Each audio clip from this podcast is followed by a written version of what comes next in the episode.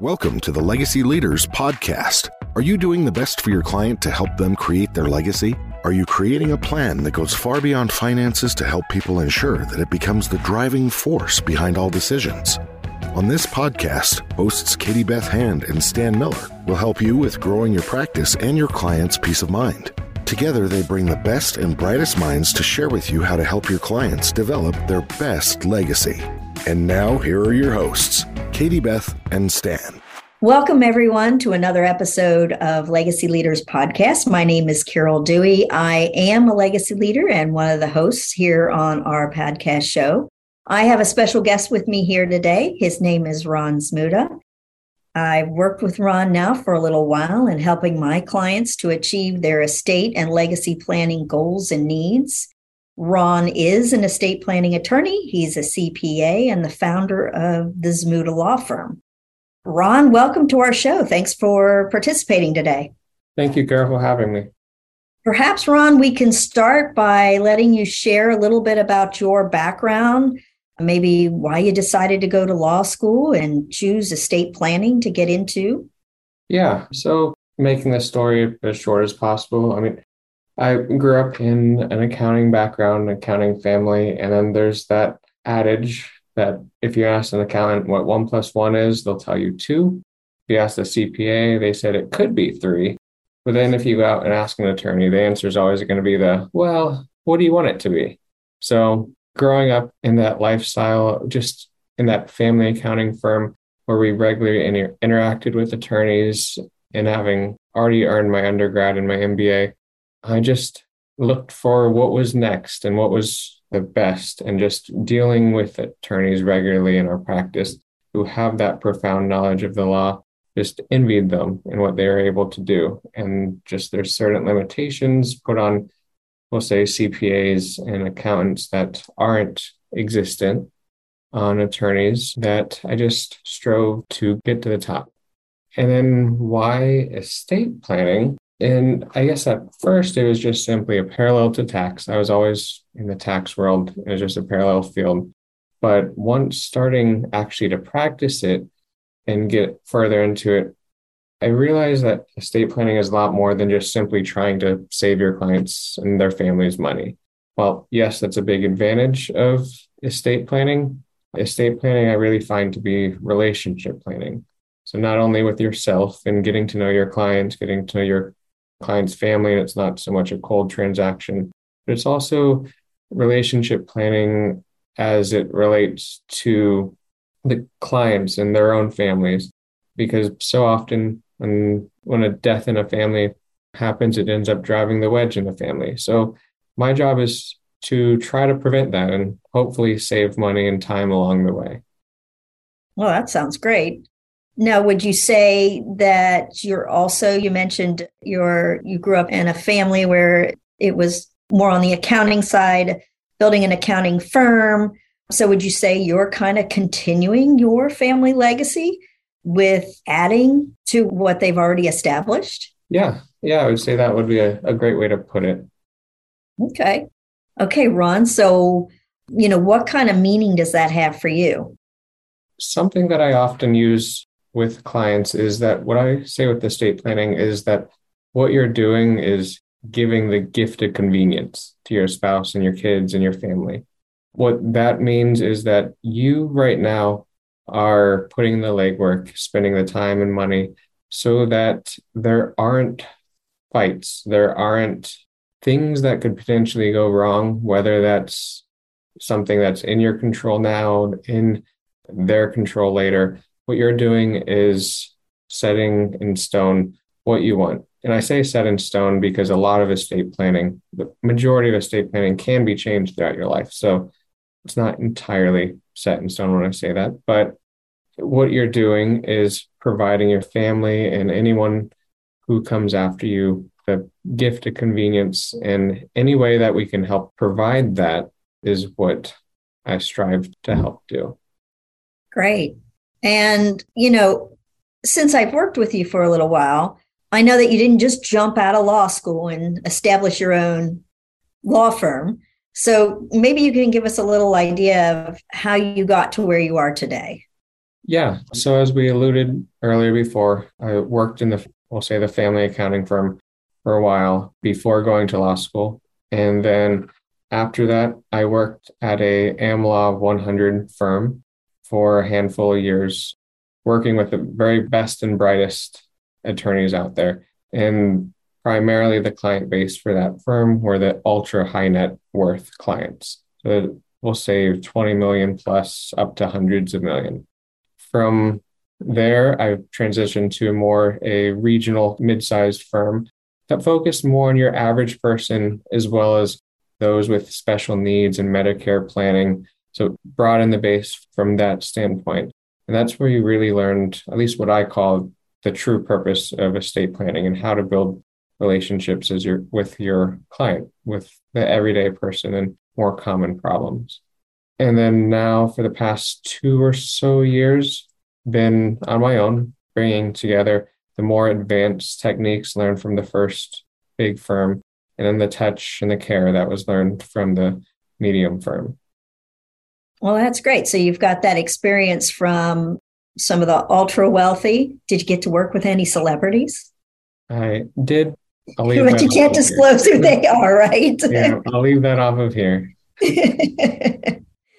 And then, so when it comes to your ideal client, you've got the experience of working with that ultra wealthy all the way down to maybe more of your middle class average American family. Mm-hmm. So today, what would you say is your ideal client? Of course, the ideal client is the one with tens of $1 millions that we need advanced planning and to save their kids millions, and then I can charge tens of thousands of dollars a fee for. But of course, those are the ideal clients. But no, all kidding aside, I really wouldn't say that there is an ideal client absent of one who's, willing to work, who knows for the reason why they're doing this. Because one of the biggest misconceptions of estate planning is that it's only for the wealthy, that I don't have millions. I don't even have hundreds of thousands. Why am I doing this? Why bother? So it's the ideal client would be someone who understands why and why it's important for everyone. And it's my job to kind of help convey why it's so important. With the Tax Cut and Jobs Act that was passed a few years ago, which doubled the state tax exemption. And then with inflation since then, it just has skyrocketed the exemption amount. Before, it was only the wealthy who had to worry about estate taxes, but now it's only the extremely wealthy that have to worry about estate taxes. So that's not a concern for most people. What seems to be, or I shouldn't say seems to be, what is the, primary motive for the vast majority of people is probate avoidance, which is the biggest driving factor for most estate planning. And for most people who don't know, every state has its own probate laws. And generally speaking, they're great laws that instruct you how your assets should be divided when you're gone. 4 out of 5 times, it's exactly what you want. It goes to your spouse, to your kids. But laws change, and who knows what they'll be when that day comes down the road. So estate planning for probate avoidance is saying to the government, basically, thank you, but no thank you. That I'm going to direct how I want my property distributed. And not only that, probate and dealing with the probate court is extremely expensive, extremely time consuming. So any way that we can try to prevent spending that, I would much rather have a client come in who spends $1,000 to maybe $3,000 with me now, getting everything set up right, then have their kids come down to me years down the road and say, Dad died without me knowing what to do, and then end up charging them $15,000, $20,000, $30,000 to try to untangle a mess. So my roundabout way of saying my ideal client is someone who comes in looking to try to give that gift of convenience to their kids and willing to work. Now, when you're working with these clients, do you find it's sometimes at least more than just trying to get their affairs in order? I mean, for me, I kind of see a little bit of a trend in people really wanting to pass down maybe some of their values and virtues and things like that. Yeah. Like beyond estate planning, more of a legacy planning. What do you want to leave behind? Yeah, that is, I'll say, very common in, we'll say, business owners. It's common across the board, but it's very common in business owners and people who have created a business, have employees that they have a culture that they have learned and it derived from their own personal life that they want to keep the business going, but not only the business, but like I said, it's derived from their personal life that they want to make sure that their kids and family kind of are still involved in the same things, involved in the same morals, way to take care. So we try to build in, while you can't necessarily force a lot of things onto them, you try to build in wants and needs and then have supplemental kind of documents. And then it goes kind of back to the relationship planning that I said towards the beginning, especially if you have older children, that we want to have family meetings that kind of talk about what we're doing and why we're doing it. So definitely we try to keep everyone involved and pass along the legacy, so to speak, is that you've built. Right. Well, are there any like common misconceptions or things that you find that what I always call those things that people think they know that just aren't so? Yeah. The biggest one is definitely that estate planning is only for the wealthy. That is something that if you have any assets at all, if you have a house, if you have, anything outside of, we'll say, bare minimum, estate planning is for you. You don't necessarily need the biggest, most elaborate series of trusts and cascading things that flow into each other like the extremely wealthy do, but just estate planning in general is for you. And then the biggest, another one of the biggest misconceptions is when we come into like special needs planning, that social workers do an amazing job, but they're so overwhelmed that they often provide answers that is what is easiest and not so much what is right. And the biggest example of this is oftentimes when you have a special needs child approaching age 18, social workers will often say, well, we need to put them in a guardianship right now. But guardianships are extremely intrusive. It strips the kids' rights entirely. And we try to strive to, see that goal of independence. With a special need child, it may or may not never come, but to strip the rights right off the bat isn't what we try to do. So there's other techniques out there that we want to do. So a misconception is more that estate planning isn't necessarily for them. It's more for people who are planning for your own life, end of life planning, when it's really your entire holistic family planning. Okay. Do you recall any particular stories that you can share about something because of lack of planning that went horribly wrong? I'll keep it general and say that just dealing with probate in the probate court, I do a lot of probate administrations, and people do not realize how costly and how much time it takes. On average, and it takes about 6 to 7 months.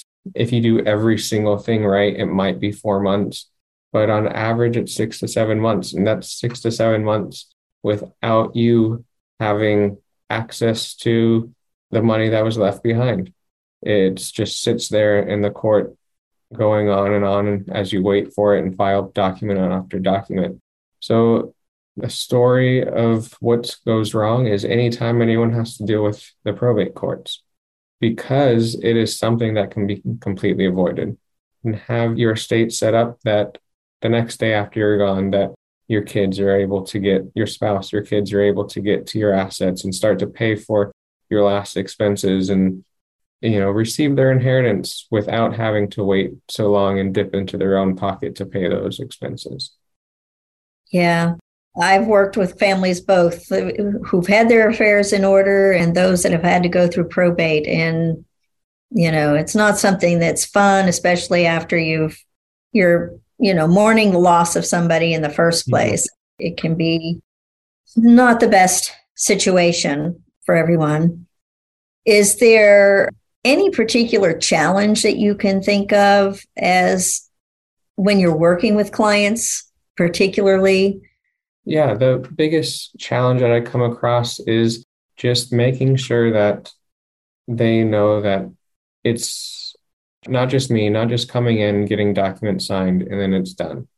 We work with you closely, and at the very end, right after the signing meeting, the next thing we do is provide you with a list of how to name your beneficiary designations, which if you have a lot of accounts, this is a bit of legwork on your end, which more than happy to help and hold your hand work through, but it's still stuff that you as the client have to do. You have to go and talk to the banks. And if you don't do it, then, you know, a lot of what we draft is still useful, but it doesn't achieve its full potential. So for example, you have a trust, but even if you don't have a trust, but just using a trust as an example, if the trust never gets funded, then it's just an empty bucket sitting there waiting. So the biggest challenge is for when the client walks out of the office to make sure that they know that, you know, the job's not done and I'm here to help them finish it, but it's not done right when you sign. So would you say that's something that kind of makes you a little bit unique in that you're not just caring about the first step of the process, that what we call funding the trust or funding, you know, mm-hmm. making sure all those ancillary pieces happen? Yeah, I would say there are a lot of attorneys that do it the right way, which I'm trying to say is to make sure that everything is funded out. But there are also those out there that are just happy to sign over the documents and then say, see you later. So unfortunately, that's true. So you need to make sure you're with someone who tells you what the next step are and gives you instructions, because these documents are going to be out here for hopefully, I mean, client by client, but hopefully decades along, and things are going to happen. So you need to know what to do as those decades roll on to make sure the plan stays current. So what do you like best about what you do in working with the clients? Yeah, what I like best is relationships. It's not a cold transactional area of law. You try to get to know people. It's one that is ever evolving, and hopefully I become your attorney, meaning if you ever have any problems, I know I'm fairly narrow. You can't come to me for when you run getting a speeding ticket, but you know, you come to me and ask any kind of question out there and I can try to point you in the right direction. But it's just trying to build that relationship and it just not be the, you know, one and done, churn out and, you know, see you later. Right. So really your ideal client is somebody that you feel like you're going to get to know very well, know their family, know what they're trying, their values, their virtues, what they're trying to leave behind, and develop that lifelong relationship with. Exactly. Okay. And so how do these people find you? Certainly.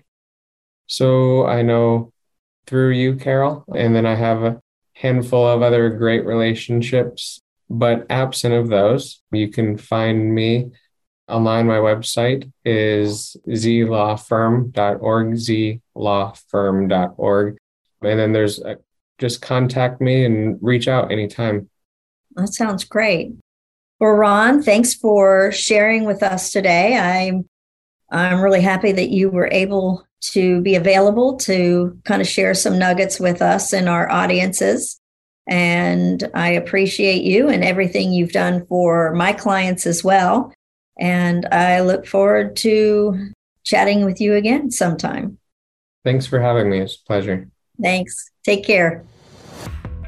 You've been listening to the Legacy Leaders podcast with Katie Beth Hand and Stan Miller. For more information on them and the show, please visit PinnacleLegacyLaw.com. If you like what you've learned today, do share the program with your friends and subscribe wherever podcasts are found.